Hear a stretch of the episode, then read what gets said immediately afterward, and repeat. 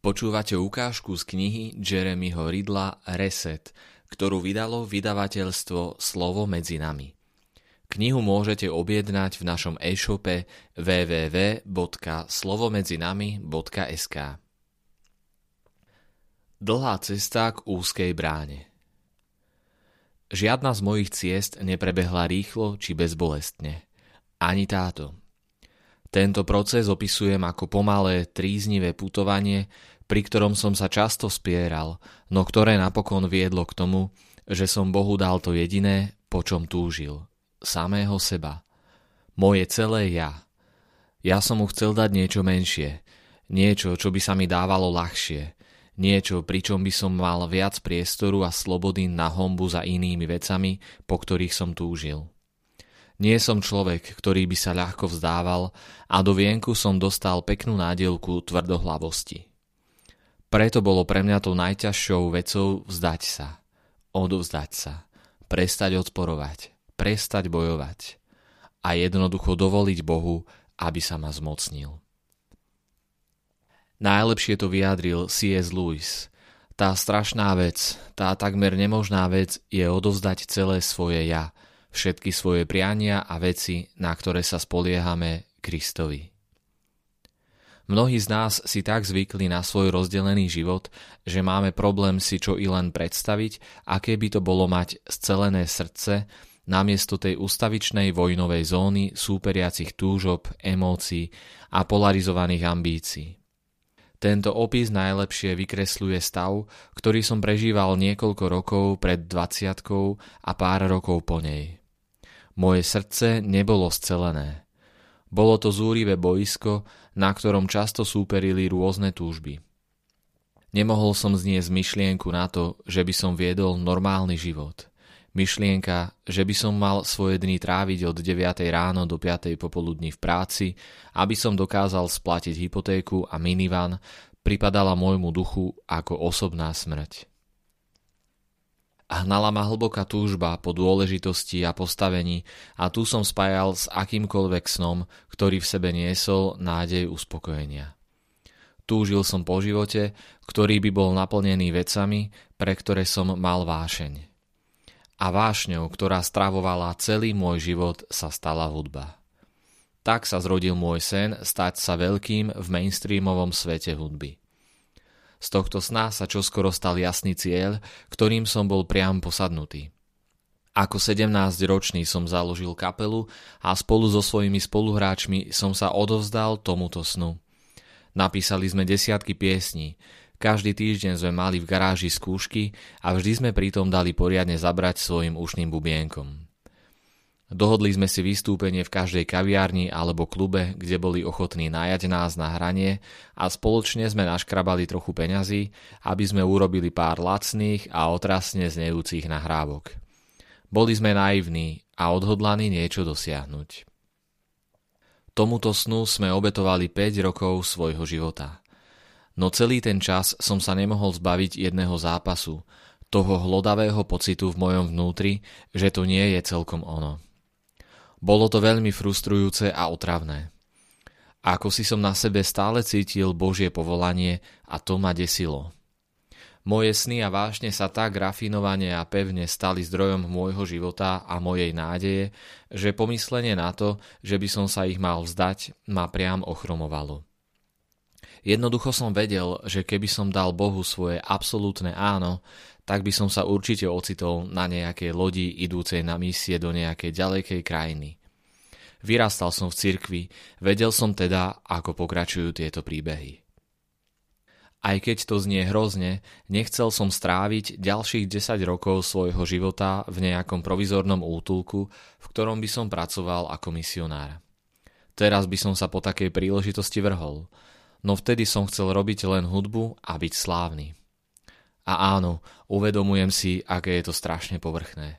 Ale úprimne, tak to jednoducho bolo. Príbeh mojej smrti. Vyskúšal som všetko, aby som utíšil ten otravný pocit, ktorý som v duchu cítil. Pocit, že slúžim sebe a nie Pánovi. Skúsil som s Bohom vyjednávať. Viete, niečo v duchu: Bože, ak ty urobíš slávnym mňa, ja urobím slávnym teba. Samozrejme, vo svojich modlitbách som sa nevyjadroval tak jasne. Slova modlitby som zaobaľoval do hlboko poetických a navonok úprimných slov, tak ako to my ľudia niekedy robievame. Pretože viete, ja som miloval Boha, túžil som mu slúžiť, len som mu nevedel odovzdať všetko. A tak som celých 5 rokov žil v tomto polomučivom, neodovzdanom stave. Snažil som sa slúžiť Bohu, no hlavne som slúžil svojmu snu stať sa rokovou hviezdou. Postupom času som z toho všetkého začínal byť čoraz zmetenejší. Uvedomil som si, že som sa stal otrokom svojej predstavy života. Hoci ma táto predstava robila nešťastným, predsa som na nej lipol. Vspieral som sa smrti. Akosi sa mi zdalo, že zomrieť sebe a vzdať sa svojho sna je ešte horší osud. No Boh ma vo svojej láske a vo svojom milosrdenstve neustále pozýval zomrieť. Spomínam si na noc, keď to celé vyvrcholilo. Zastavil som sa na návštevu u svojich rodičov. Náš rozhovor sa rýchlo zmenil na hádku, keďže môj otec znova jasne poukázal na moju rebéliu voči Bohu. Dodnes si pamätám, že povedal: "Synu, ideš po tejto ceste 150 za hodinu a pritom obaja vieme, že toto možno nie je to, čo má Pán pre teba pripravené." Veľmi ma prosil, aby som v tejto veci aspoň požiadal o dobrú radu nejakého zbožného človeka. V tú noc som bol nahnevaný, cítil som sa zranený. Bol som taký nahnevaný, že som takmer nabúral. No aj keď som bol nahnevaný, nemohol som zo seba striasť tie slová. A tak skôr z trucu, ako z poslušnosti, som si dohodol stretnutia s 3 pastormi a povedal som si, že ich požiadam o dobrú radu. Prvé 2 stretnutia prebehli normálne. Obaja pastori ma jednoducho povzbudili, aby som pri svojom úsilí neprestával hľadať Pána. No 3. pastor, verný a vnútorne krásny boží muž, ktorý sa volá Jim Fredericks, ma pozorne počúval. Neodpovedal na moje otázky, ale namiesto toho ma požiadal, aby som ja odpovedal na otázky, ktoré mi položí on. Ako tak týmito svojimi otázkami štuchal a píchal do môjho hodnotového systému, začal som vidieť tú lož. Začal som vidieť lži, ktorým som veril ohľadom Boha, a aj lži, ktorým som veril ohľadom vedenia normálneho života. Odchádzal som z toho stretnutia zlomený. Ani vlastne neviem vysvetliť prečo, no konečne som bol pripravený odovzdať sa. Nech už príde čokoľvek, bol som konečne pripravený vzdať sa a zomrieť. A presne to som aj urobil. Vzdal som sa svojej kapely, svojich snov, svojich vášní, svojich nádejí. Položil som to všetko na oltár a podriadil som sa Bohu. Rád by som povedal, že som hneď na to stretol anielov a mal som panoramatickú víziu neba, ale nič také sa nestalo. Práve že som bol zničený, truchlil som nad stratou svojho života a zmetený som stále premýšľal, prečo som sa toho vlastne musel vzdať.